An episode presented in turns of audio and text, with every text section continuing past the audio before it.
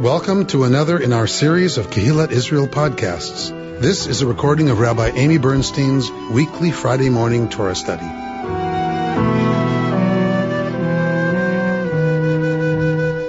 We are uh, at that moment of Torah where we have the encounter between God and Israel for the first time. The people have observed the work of uh, of God in our story. Um, they have heard from Moshe what God has said, but we've not yet had the actual meeting between God and Israel um, that involves relationship, that involves God acts on behalf of Israel, but Israel doesn't have a choice really. Now comes the moment where the divine uh, encounters the people Israel in its entirety, and we have this moment of the divine offering relationship and the, it's up to the people to accept or decline.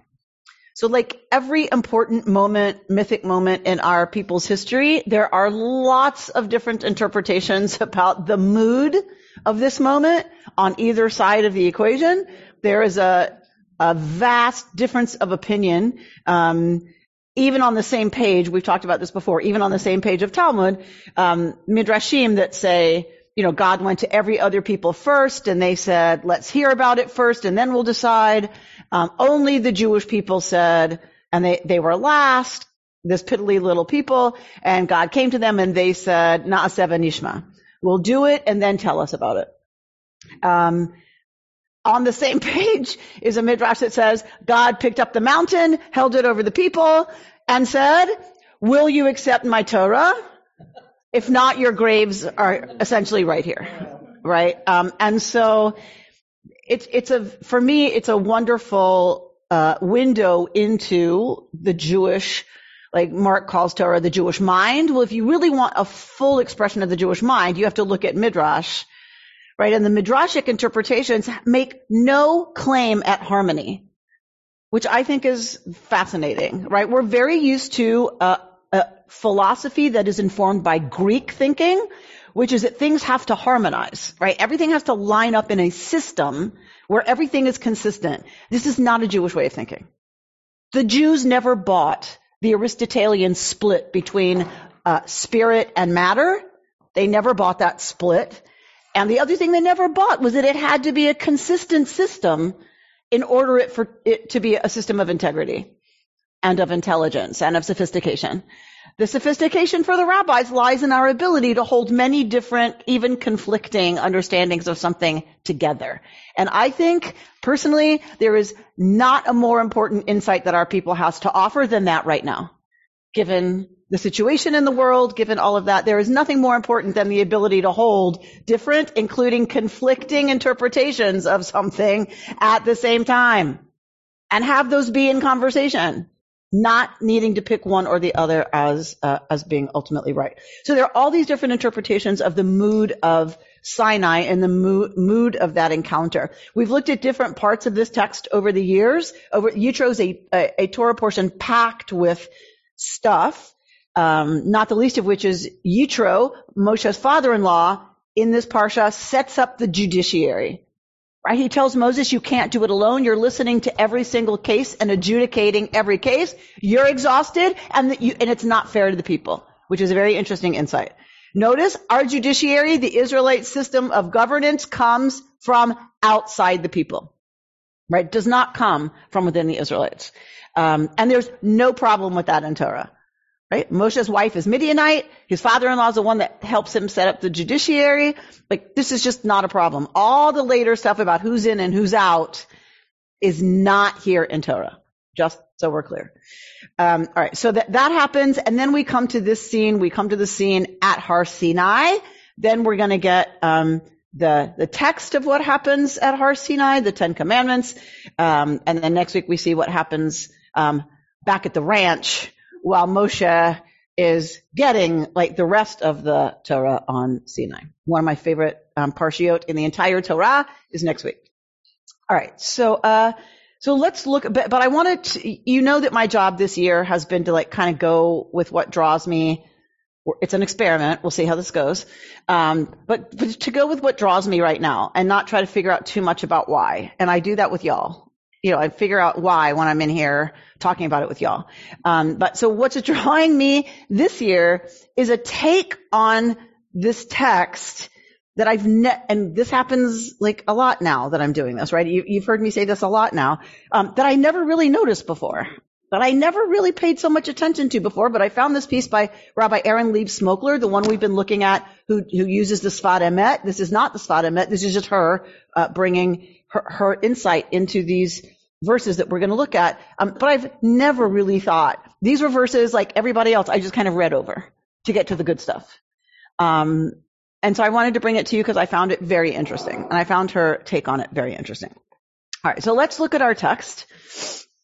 Um, we are just done with Yitro, with Moshe's father-in-law, um, leaving. So Moshe's father-in-law doesn't stay.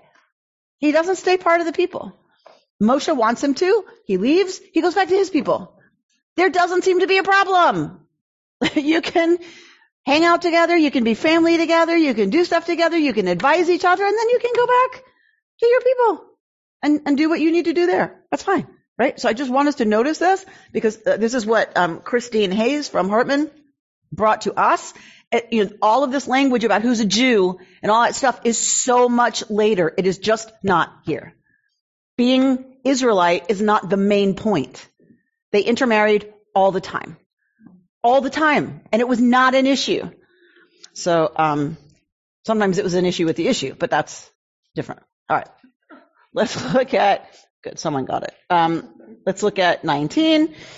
Bachodesh Hashlishi, on the third month, let's say Bnei Israel Eretz Mitzrayim, and the going out of the people of Israel from Eretz Mitzrayim, from the land of Egypt, Bayom Hazeh. What does that literally mean, Bayom Hazeh?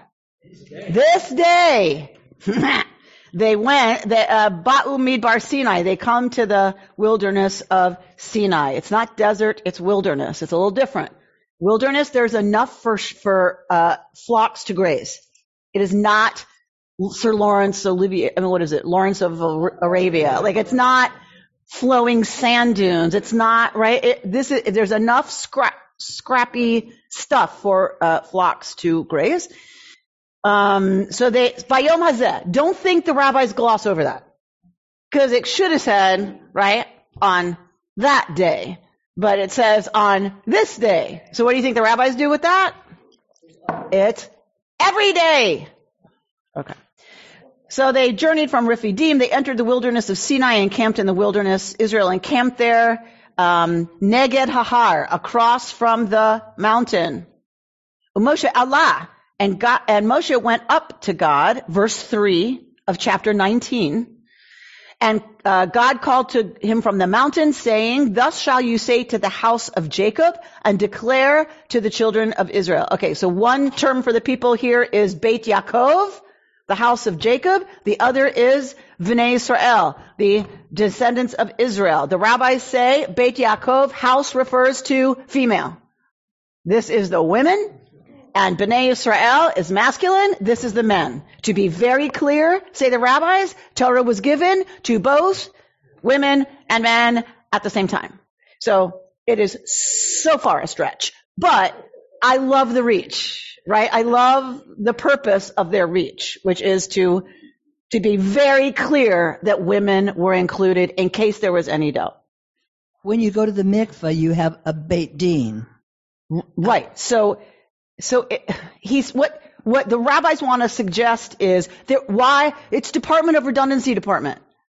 What, what you, you don't need Torah would never repeat itself, God forbid, unless there was a reason. So why does it say Beit Yaakov and Bnei Israel? You only need one of those. There has to be an answer. So for the rabbis, the answer is when you talk about a bayit, you talk about a home, you talk about a house. Who's the head of the house? The women. the rabbis lived with women. They know who's the head of the house. So they, so when they say Beit Yaakov, they're saying the reason the Torah has that there and not just Bnei Israel is because why does Torah add it? There has to be a reason or it wouldn't be here. Um, and the reason is because they want to say it is to be very clear that women were included. Okay. Um. You saw what I did to the uh, to Egypt. Um, how I bore you on eagle's wings and brought you to me. This is a beautiful, you know, poetic image that we get a lot. Um, uh, I just wanted to say that's what they called the um, correct. the exodus Correct. from Yemen Yes. to because I have friends that were on that. Their grandparents were on that, and they they said they were bulls to Yes. Israel from So for them, for uh, leaving Ethiopia, um, it was understood that this prophecy was coming true. Yes. Sorry. No, also just for those ornithologists, you know, the, no, just an interesting thing. The eagles bear their children on their wings, and the reason they can do that without is because there's nothing um, above them. So other other birds will carry their children, but there's Underneath. something higher than them that's going to come down. And the eagles are the highest. So it's just it's just a biological. Right. And that, and that anything, sh- anything attacking from below, the nestlings are protected from, by mother's wings. Right, because they're on top. Correct. Uh, so that that's Mhm. I was I thought that was cool. All right. So I'm going to, I'm going to teach uh, in a moment something that Danny Siegel taught us in, in the beautiful setting right outside of Jerusalem, um, in the mountains. An incredible teaching on this verse, but I want to get a little further because you know what's going to happen. Okay. Va'ata with an ayin, not an aleph. Va'ata. And now. Im shamoa tishma'u b'koli. If y'all listen to my voice, ushmartem et briti, and y'all keep my covenant, vihitem li sigula. You will be to me sigula, something treasured. Mikol ha'amim, from among all the nations, kili kol ha'aretz, for all of the world is mine, meaning all the peoples of the world belong to me. You will be sigula. You will be somehow special. Ve'atem tiyu li mamlechet kohanim, you will be to me a kingdom of priests, ve'goy kadosh, and a holy nation. These are the things you shall speak to bnei Israel, to the people of Israel. And Moshe comes and speaks to the elders of the people, um, and puts before them all of these things that God had commanded him. And those assembled answers, answered as one, saying, all that Yud-Heh-Vaveh has spoken, we will do. And Moshe brought back the people's words to Yud-Heh-Vaveh. And Yud-Heh-Vaveh says to Moses, I will come to you in a thick cloud in order that the people may hear when I speak with you and so trust you ever after. Then Moshe goes down and reports those words, right? right. Wait, then Moshe reported the people's words to Yud-Heh-Vaveh. We've talked about this before, how everything is very confused, everything's up and down. How can he go down when he's already been down, but then he goes up, but he's already up. He's already reported. Why is he reporting it? What is happening? And that this is not that they had bad editors, right? Editing has not changed all that much uh, in thousands of years. It's a question of what is your goal in editing. And the goal in editing this section seems to be a literary device that makes it unusual. It's not the straightforward, clear, linear uh, explanation of what happened because that doesn't apply here. This is a different moment in time. This is a different kind of moment in time. This is entirely outside of the norm, and so it's all kind of tangled up and jumbled. That is how rarely the redactor is demonstrating that this is completely unusual. Okay? No, no, no, no, no. And God says to Moshe, go to the people. Okay, here we go. Go to the people and warn them to stay pure today and tomorrow. Let them wash their clothes. Let them be ready for the third day. For on the third day, God will come down in the sight of all the people on Mount Sinai. You shall set bounds for the people round about, saying, beware of going up the mountain or touching the border of it. Whoever touches the mountain, mot yumat, shall surely die. Uh, without being touched by either, meaning if someone touches the mountain, they will be killed, not, but you can't touch them either. Right? Once they touch, you can't touch them. So they will, it is cap, it is capital punishment, essentially, because it's treason. Because God as king is giving the law here, and if you break the law, it's treason. Um, so they won't trespass. They're not supposed to trespass. When the ram's horn sounds a long blast, then they may go up to the mountain. Moses came down from the mountain to the people and warned the people to stay pure, and they washed their clothes. And he said to them, be ready for the third day. The men among you should not go near a woman, meaning you shall not become impure by sexual intercourse. You are always made impure by emissions. Always. Whether you're masturbating, which you're not supposed to do because it's a waste of seed, but whether you masturbate as a man or you have sex with a woman, you are impure. A woman becomes impure because of being exposed to semen. So this is not about don't touch women, which is just crazy that it gets read that way. But this is about you, you are supposed to stay pure. That means you shouldn't be engaging in activity that will render you impure. It's kind of a department of duh, right? So I don't know why people need to tangle that into something else. Um, okay. On the third day, as morning dawned, there was thunder and lightning and a dense cloud upon the mountain and a very loud blast of the horn, and all the people who were in the camp trembled. Moses led the people out of the camp toward God, and they took their place at the foot of the mountain. Now Mount Sinai was all in smoke, for Yudhevaveh had come down upon it in fire. The smoke rose like the smoke of a kiln, and the whole mountain trembled violently. The blare of the horn grew louder and louder. As Moses spoke, God answered him in thunder. Moshe speaks, God thunders. You just have to love, you have to love that image, right? Moshe speaks, how does God answer? In thunder. Of course, right? I mean, right. Yudhevaveh came down upon Mount Sinai on the top of the mountain, and Yudhevaveh called Moses to the top of the mountain, and Moses went up. So there is Afelah, there is a dense cloud on top of the mountain that contains a concentrated essence of the divine. Only Moshe can go there. Only Moshe, right, can approach that. And God said to Moses, go down, warn the people not to break through to Yud-Heh, to gaze, lest many of them perish. The priests also who came near Yud-Heh must stay pure, lest Yud-Heh break out against them. But Moshe said to God, the people cannot come up to Mount Sinai for you warned us, saying set bounds around the mountain and sanctify it.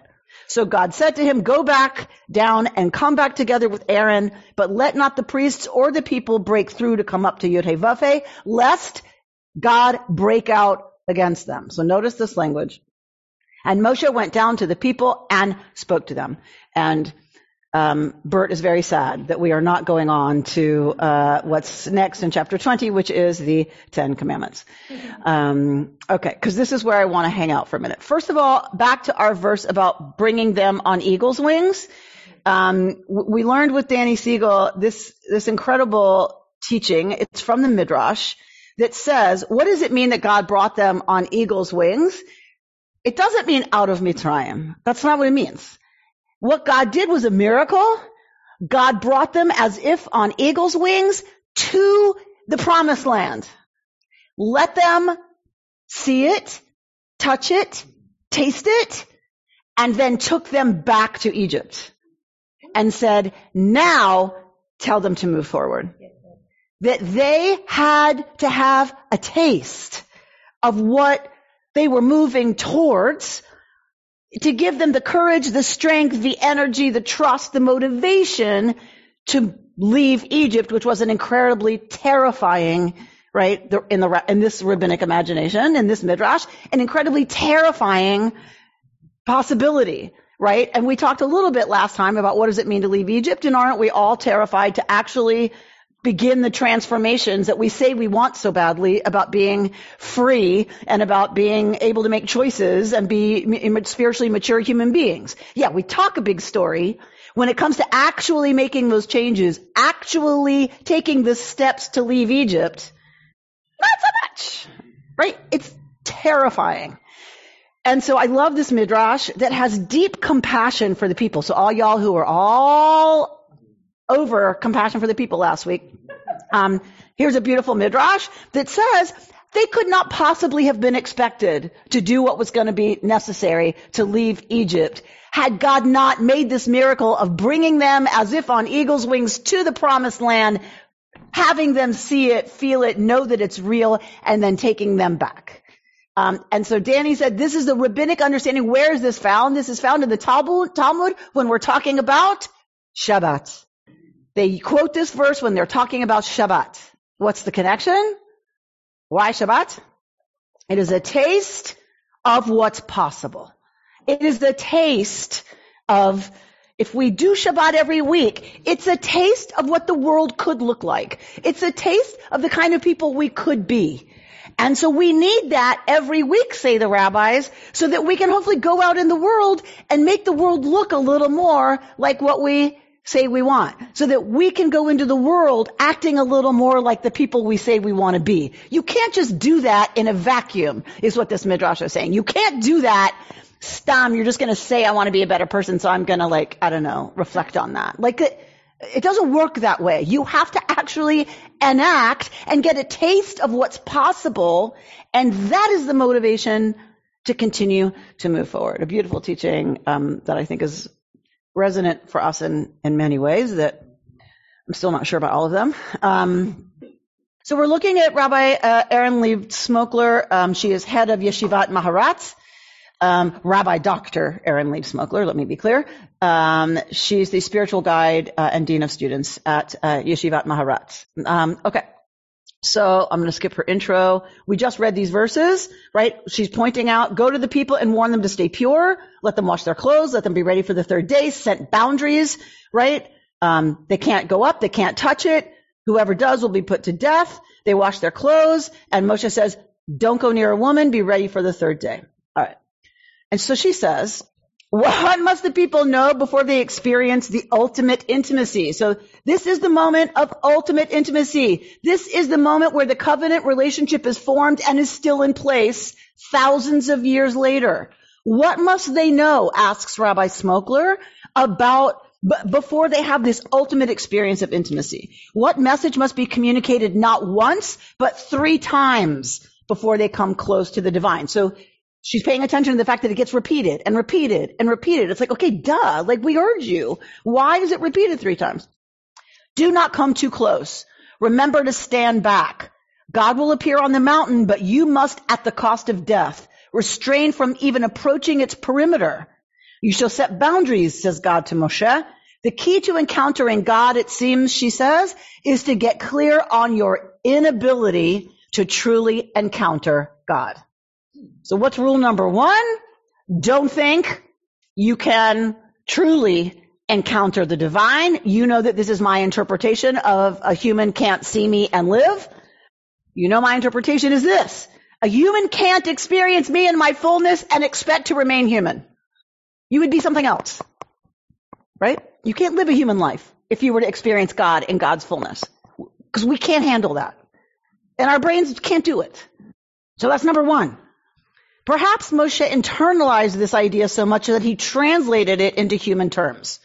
When he came to deliver this paradoxical message to the people, he substituted human relationships, uh, relations for divine ones.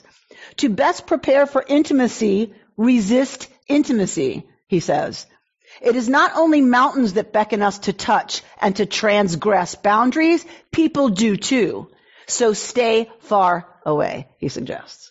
So in preparing for the ultimate intimacy, do not engage in intimacy.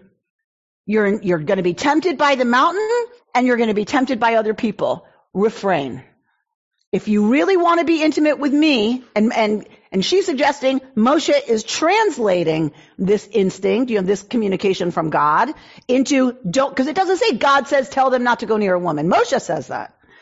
So that Moshe is interpreting this whole boundary issue as not just about space, but also about each other.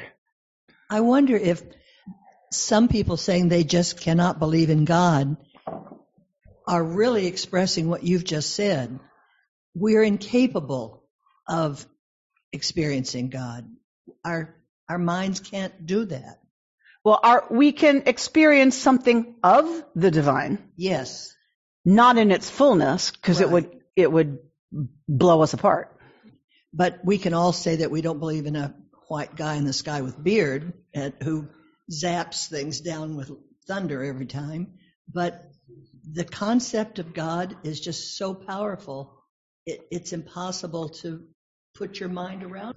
You know, uh, on a much more mundane level, you can't have a relationship unless you have an identity. Yeah, exactly. So let's, I want you to, to hang on to that, Mark, because that's where we're going. Uh, this dance between distance and closeness, or this precondition for abstinence in the pursuit of intimacy, echoes Moshe's own introduction to God back at the burning bush. I had never thought about that before. If the collective revelation to the Jewish people is characterized by this paradox implicitly, the personal revelation to Moshe is even more explicit. How, you might ask? Well, in Exodus 3 verses 4 to 5, God calls to Moshe for the first time, if you'll recall. It's right here. Moshe, Moshe. To which he answers, Hineni. Here I am. And God's very next words following this invitation to relationship are, Al tikrav halom. Do not come any closer. Approach, but not too much. Establish a relationship, but observe its boundaries. What a delicate balance to strike. So I think this is where Mark is going, and she's going to say more. And Mark, you of course can say more. But the, this idea is, if you want to be in relationship, terrific. And there have to be boundaries around you, around the other person. There has to be careful ob- observance of those boundaries. And when we cross too much, we would call that codependency. Right? I take an Advil when my partner has a headache. Right? This is very lesbian. Oh my God. It's so ridiculously lesbian. So, um, right? Put on a sweater. I'm cold. Right? So it's the, this is codependency is when we don't observe boundaries around you are you, I am I, we are separate, and it is only across that separateness, and in some ways through that separateness and that clear understanding of healthy boundaries, that is the only way we achieve true intimacy. We can achieve other kinds of intimacy, but it's not true intimacy is what she's, I think, what she's suggesting, right? Is that those boundaries are the very things that enable us, sometimes withholding, sometimes withdrawing, making sure I'm leaving space is just as important or, or is one of the most important things in order for us to truly be intimate as individuals. Yes, an example. Uh, when I retired, I asked my wife uh, one day, "What's for lunch?" And she said, "I married you for better or worse, but not for lunch." Okay, you heard it here first, people. Um, oh my God. How does this fit in with uh, the story of uh, when Moses asked God, "What is your name?" and God says, "Stand in the cleft of the rock. You can see my back, but not my not my face." Yeah, so that's what I was saying. Is it the So same- you can't see thing? me and live, right? You you Right. can't fully encounter me. You can you can encounter a mitigated experience of me. You Um, can see my effect. You Correct. can see the footprints in the sand. correct. You can't see the correct. You can see my wake. person. Wait. Is how I think about it, but not right, but not the totality. Um, but it seems to be in any kind of relationship with the divine. What she's what Smokler is suggesting that I find fascinating is that all this preparation is not just preparation. What she's suggesting is that this is instructions for how to be intimate. Not just kind of an add-on, get ready, and then there's intimacy. She's suggesting these instructions are about creating intimacy. When you see a new baby born, that's an approach. When you hear Beethoven or any other great musician, or you see a great piece of art, you're approaching that intimacy because you're seeing something greater than the human condition. Okay. All right. So come close, but not too close. Here at Sinai, this message is now amplified for the entirety of the Jewish people. It is not clear whether the people so thirst for unbounded relationships that they require such repeated warning to keep them in check, or whether the repeated warnings are God's proactive way of educating them into balance. But note that the message is reiterated one last time before the revelation of the Ten Commandments ensues. And so here we get the quote that we just read, um, right before the Ten Commandments, right at the end of chapter 19. Um, they're not to come up, set boundaries around on the mountain, then sanctify it, right? Lest, I mean, Aaron can come up, but not the priests or the people, lest God break out against them. There is a near obsession with transgression here, she says. A palpable fear of, quote, breaking through. The people's yearning for God might cause them to, quote, break through the prescribed boundaries. God's anger might potentially break out as a result.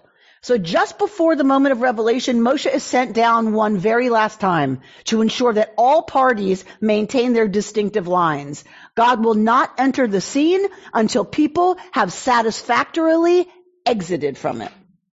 So is this the people's ego, because they are so unhealthy? Because they have been slaves?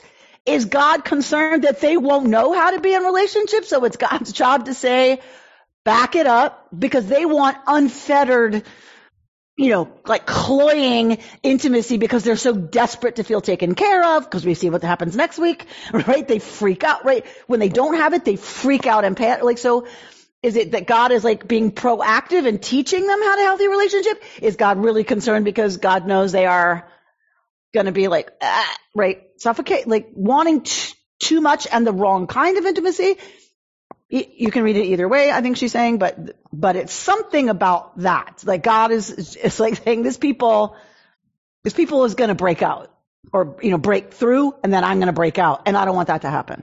Right? So it's like when you hear a tone of voice that you, set your teeth on edge and you know if you don't get out of the room, you're going to break out. Right? Do, has this happened to anybody else? Uh, okay. It might have happened recently to me. Um, yesterday that, um, right? So it's, and it's like, okay, I know, I, like, they're, they're gonna, they're breaking through in a way that, it like, is, is get, you know, it's like, I need to go so I don't break out. Um, okay. Why? Why such an insistence on distance? Why the need for such repetition and reiteration? Why condition the divine revelation on human retreat? I submit that this was the beginning of the revelation, not in rules about human conduct, but in rules about human relationships.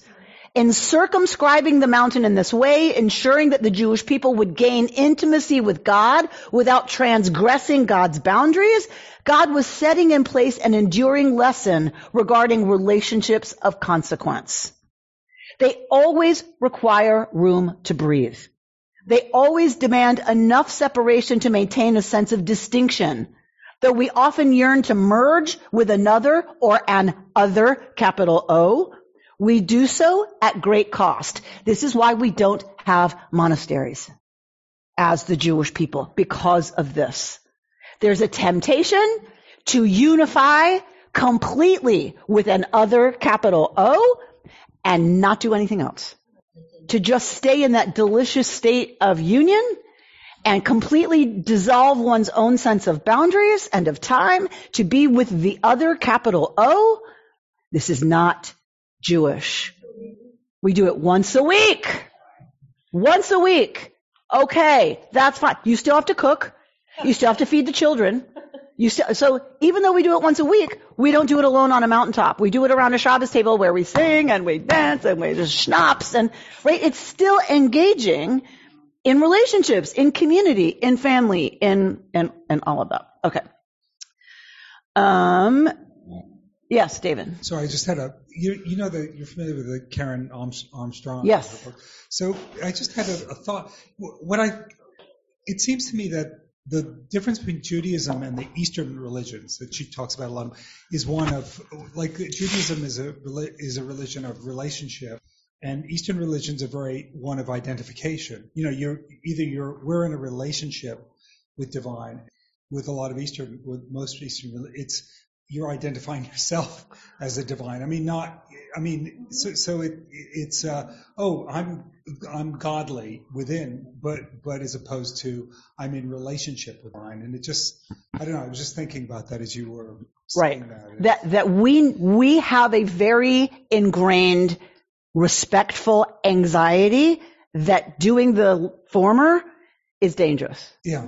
Right? That that totally identifying with the divine, become melding and becoming a part of that, that, that, that is, that that is not the goal for us, right? That it, that there's a danger to that. as human beings and human communities that, and that, that, that puts things out of balance. That as human beings, we need lots of things. One of them is union, maybe to some degree with God, maybe three times a day even, right? In davening. And we need other things. We need to fix the kid's bicycle. We need that. It's good for us to be involved in fixing the plumbing. It's good for us, right, to cut down a tree in the backyard that's about to fall. Like, this is healthy for us. And being in relationship to other just regular old humans is a really important aspect of, of what it means to be a healthy, mature, spiritual, embodied being. So, so you know, religion is almost um, a hunger for the ineffable, but um, identification with it is sort of like we're hungry for it, and it's a way, and maybe Judaism and other religions are a way to relate to the, but identification is is um, you know it's it's just interesting. I, I don't know what else. It is. Say. It's fascinating. Uh, you know, right? It puts her books in a new light for me. Yeah, and it's why we love this stuff. I think. I just want to say that, and um, next comes the Ten Commandments, and it feels like the Ten Commandments and the mitzvot are about relationships, really, uh, with ourselves, yes. with God, with other people, with the earth. Yeah, half of the Ten Commandments are, are directly about our relationship to the divine, and the other half are about our relationships with other human beings. And all of it is challenging to actually uphold. Um, isn't Kabbalah the like the point where we unify with with God more than like the legal laws? You know what I mean? Um, there is a definite hunger on the part of the Kabbalists to experience intimacy with the divine in a different way. They, of course, would have fulfilled all of halacha very carefully. They would have observed halacha very carefully. Um, and there is this very big pull by them to unify, but they still have to go home to their wives and kids. So, so yes, I think that's part of the, the impetus of any kind of mystic is to unify with the divine. And it's made very clear you can't study Kabbalah till what age? By the time you're 40, you have six kids you're very grounded. That's the reason you can't study Kabbalah until you're 40 is because you need to be mired in the responsibilities of adulthood to keep you from flying off into, you know, whatever. And there's a lot of criticism of Kabbalah for this reason. And it's why we have the Misnagdim, right? It's, it's why we have the folks who pushed back against all mystical experience saying that is not Jewish. That's not us. We don't do that right? So after the Kabbalistic period, that's what comes is a big push against it because it was seen as too dangerous for, for this, I think for this exact reason. In the Ten Commandments where we're not going, mm-hmm, that you it, had to bring up anyway. Ta- well, you talk, when you talk about Shabbat, mm-hmm. the command is you shall do your work, not my work. Okay. We are partners. E- exactly. Okay. As if, as if somehow there is that separation. Right. You're not me. All right. So this, in this yearning to merge with an other, we flatten ourselves and we trample those we love. We suffer the confusions of convergence and the suffocations of possession. the great irony and delicacy of intimacy, we learn, is that it is born of just the right amount of distance just the right amount of respect for the other party's otherness and our own. This balance can be so very hard to maintain, and so we must be reminded over and over again to responsibly come together, we must stay a bit apart. You shall set boundaries. This was the great revelation before the revelation. Because if because in the in in losing ourselves in the other capital O, we've just talked about at great length the dangers of that. But the other danger is when we need too much to be intimate too much with another person and don't give them their boundaries and don't keep our own boundaries and take care of ourselves the way we need to take care of ourselves and look to someone else and intimacy with them to do it. What happens is we flatten them, we smother them. That is not intimacy. That is need. That is something's lacking in me that I'm expecting you to fulfill by being all up in my face all the time, right? That, that is not intimacy. It gets confused for intimacy. I think what Smokler is saying is ha- that this is a, a profound teaching. All these things about separateness and boundaries is a profound teaching about how to actually be in healthy relationship. Mark? You know, one of the, I, I think if you um, uh, take the, the whole story from the slavery in Egypt up and through this, it becomes part of the bleeding obvious that, in a way, all of this has to do um, with the uh, kind of uh, metaphor uh, for the development of an individual human being, or the development of an individual human being is a metaphor for this. But um, I'm not sure exactly where I'm going with this. It's just that um, what what she is saying sounds as to me as though it could have been um, written in a psychoanalytic text. It's uh, it is uh, what do I want to say? I guess what I want to say in a way is that uh, uh the separation anxiety is uh, really fundamental. It's one of the, one of the basic issues of all uh, the psyche, and um, the the uh, the longing for merger is ever present in everybody, um, and uh, it's only through boundaries that uh, identity can take place, and the loss of identity is is psychic death. Right. Because right. Uh, symbiosis is not life. Right. Right. And it is, and it is, it is the damaged terrified parts of us that want symbiosis. When we're healthy and thriving, we want intimacy. Right. And, um, and that's the continual learning, which is why we study it all the time, is because, right, we have to be reminded all the time of the difference. Um, it's like, okay, we, we got that. Okay, moving on. Well, now we're going to look at Joshua.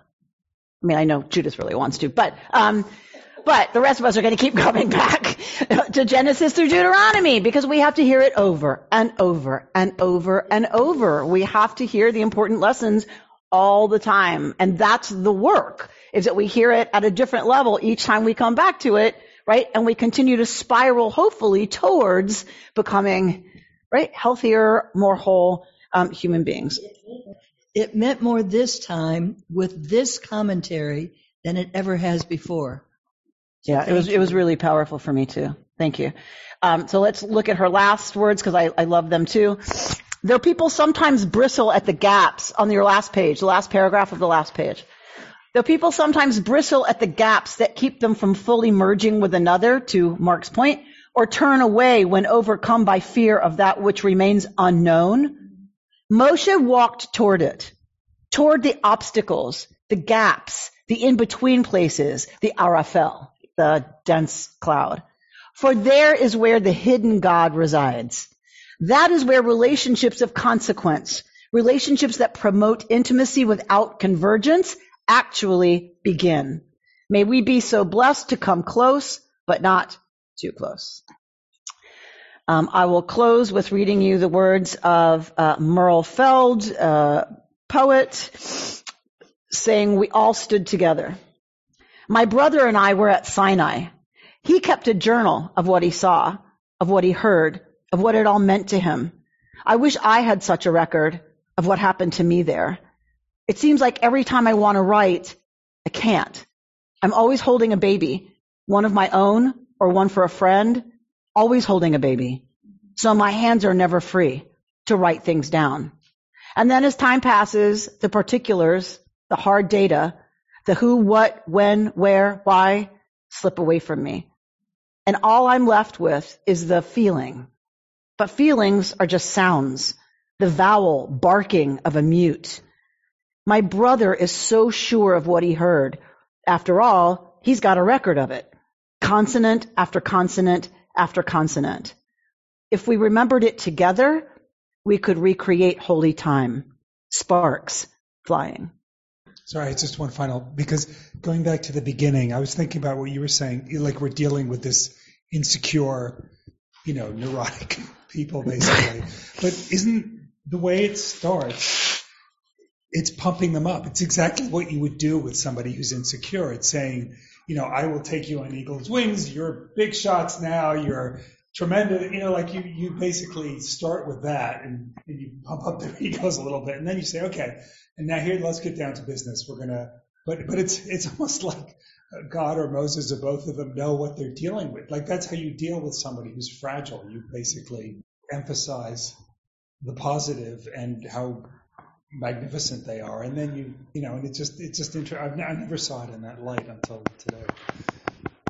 Right? Yes, Barbara. The confusion about being human for me is just one. Well, there's just one point of confusion. The main problem. so we're here. We're in this envelope of a separate being, and we have this yearning for intimacy, either with other people or with other, the other.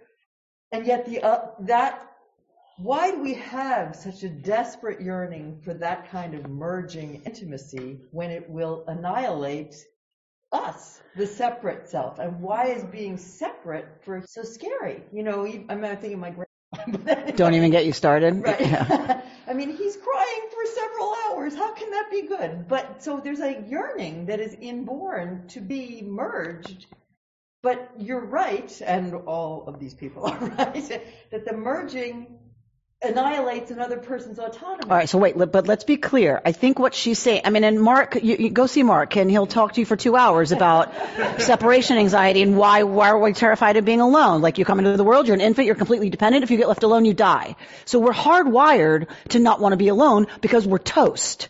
And as you grow up, you're saber-toothed tiger food if you're not with the clan. So there, there's a way, I think we're hardwired to be afraid of being alone. But I think what she's, there's a difference between merging, having an intimate relationship across healthy boundaries and a healthy sense of self that does not annihilate the self. It enhances the self.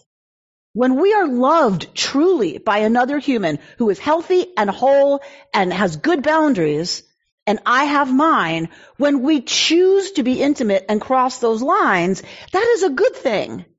That is a healthful, healthy thing. The oxytocin that's real, I mean, everything that happens is a good thing.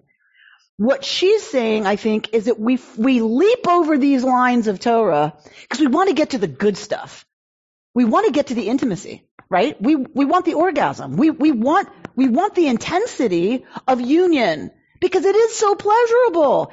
And that's, that's fine. But I think what she's saying is what we often don't talk about is how you get a healthy intimacy that is not annihilating of the individual self, right? And, and what she's saying is these initial verses are a teaching about the relationship that God is now inviting the Israelites into. Humanity, into. It's not just introduction. It's this is instruction, which is which is the thing that blew my mind, right? That oh, I never thought about that. These are not just okay. Here's what you have to do to get to the good stuff, right? That's not the point. The, this is part of the good stuff. Is you have to start with healthy boundaries and a healthy sense of self and your own full life. And then you can bring me into that and I can bring you into mine. We can't be that for each other. That's codependency. That is annihilating of the self, right? Is I want to get lost in you because I, I don't feel safe to do that on my own. And it's not safe to stay alone all the time. I mean, I'm not, I'm not judging people who choose to do that. I'm just saying the way we're put together and the way Judaism sees things is that we're supposed to do this together. In, and there's all kinds of intimacy between us and four-legged creatures, um, between us and children, between us and other adults, between us and lovers, between, right? Between us and the divine. But there's all kinds of intimacy and all of them are necessary. And they all have to begin with a healthy sense of distance. Okay, let the second grade teacher speak now well, about I was going to say, you know, learning is a process. And it takes repetition, and I think she said repetition and reiteration. So, you know, the separation and the coming, I mean, eventually the baby learns that they can self-soothe and go to sleep. So there's some kindness in this process that, you know, is presented to the people, you know, at, at the mountain. Here's, here's your boundaries. It's going to be okay. It's going to be okay. You're going to be okay without me. Oh yeah. But the hunger to do it is, you're right, it's it's interesting. I mean, you have Aaron's sons, you know, like there is this, Mm-hmm. like, we, like we're all drug addicts. I mean, I mean, not, not, not, well, you know what I'm saying? Yeah. Yeah. We're oxytocin addicts. Yeah. Sure. Um, and that helped us survive. Literally. It, loneliness and depression and isolation and feelings of being cut off and separate, the, the way that feels icky to us is designed to push us back to the group. There's nothing wrong with that feeling bad to us. It's what drives us back to the group because that's where we're safe. Est. Ultimately, right, is, is knowing we're together in this. Um, and once it literally meant our physical safety, but we're still the same people who were on the savannah. We've not changed. And we're still infants who are trying very hard to individuate. And we still want mom. We still want someone to protect us and someone with whom to unite so that we don't have to deal with the terrors of the universe on our own. We have, the whole trick of this human business is how to figure out where those lines are. Where the healthy lines are. And they shift based on our needs. When we're in a hard time, we often need more companionship. We need more from our friendships. We need more from our parents. We need more, God help us, from our children. Right? We, we, we need more contact. We need, when, when it's a hard time. Right? And other times we're like perfectly happy to be on our own most of the day, like doing what we're doing and, and like scooting along. And, right? So th- they move. They're not permanent. But the trick is knowing what's what, when it's healthy, when it's a good kind of drive to intimacy and collective identity, and when it's about, I really just don't want to deal with this because I'm too terrified. Would you would you say that uh, sort of the mo of cults would be the annihilation of the individual? Hundred percent. Because that everything you're saying makes me think of cult. Because I've read a lot about cults and it fits like they wanted you become totally subscribed by the cult and the, the cult. Hundred percent. And, and it makes perfect sense. If that's really what drives you, if your primary anxiety is being alone, there is nothing better than a cult Yeah. to tell you exactly what to do mm-hmm. and, and to be together all the time. And the charismatic leader is mom and can like take away all of your anxiety about making decisions because you're never going to be left alone if you, if you do what mom says Right. and you'll always be taken care of and you'll be praised. And that's what we, what we want. We want to be fed and petted and praised. Right? They call it love bombing. Yeah, That's yes. Right? Yeah. And look, we need to do a lot of good love bombing around here too, because there's a healthy level of that. Of people feeling like they belong and, and are included in all of that, right? So, um, yeah, so, oh wait, what was I going to say? I also feel like this is, and okay, I know it's a whole nother conversation. I swear I won't go down the hole, but I think this is also the, the real attraction of totalitarian regimes, which we are right on the edge. If you ask me, uh, it's a whole new thing I'm all about. I think we are at the edge of needing so much for something to have us feel unified that we are right on the edge of electing a totalitarian regime. We were right on the edge, right? We narrowly escaped voting in a totalitarian regime. Because I think because we are so divided, we are so anxious and are becoming so angry and fragile and insecure and alone because we can't talk to each other that we're now going to grasp for the unhealthy authority figure to take that anxiety away.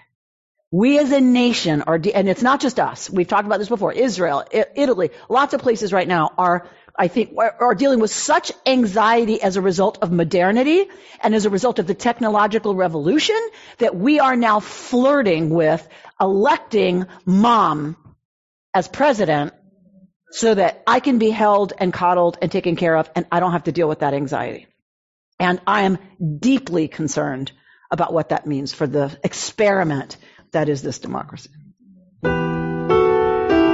You've been listening to Rabbi Amy Bernstein's Friday morning Torah study from Kehillat Israel in Pacific Palisades, California. For more information, go to our website, www.ourki.org.